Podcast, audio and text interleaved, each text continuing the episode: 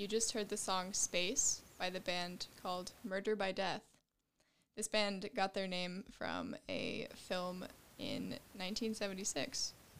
And I think it's a pretty solid name. But what's more of a pretty solid name is the title of their first album from two thousand two, which their first album is titled, quote, Like the Exorcist, but more breakdancing. That's their first album, and I think that just shows what a special group this is. I w- yes.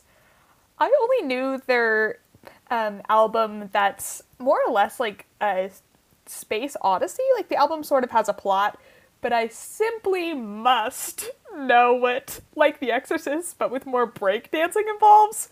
So that's what I'm doing right after this. Anyway, thank you for tuning in to Paranormal Punk on ninety-one point nine um, W O Z Q Radio from Smith College. Yeah, what I'm doing after this is checking out that Space Odyssey album. I didn't know about that.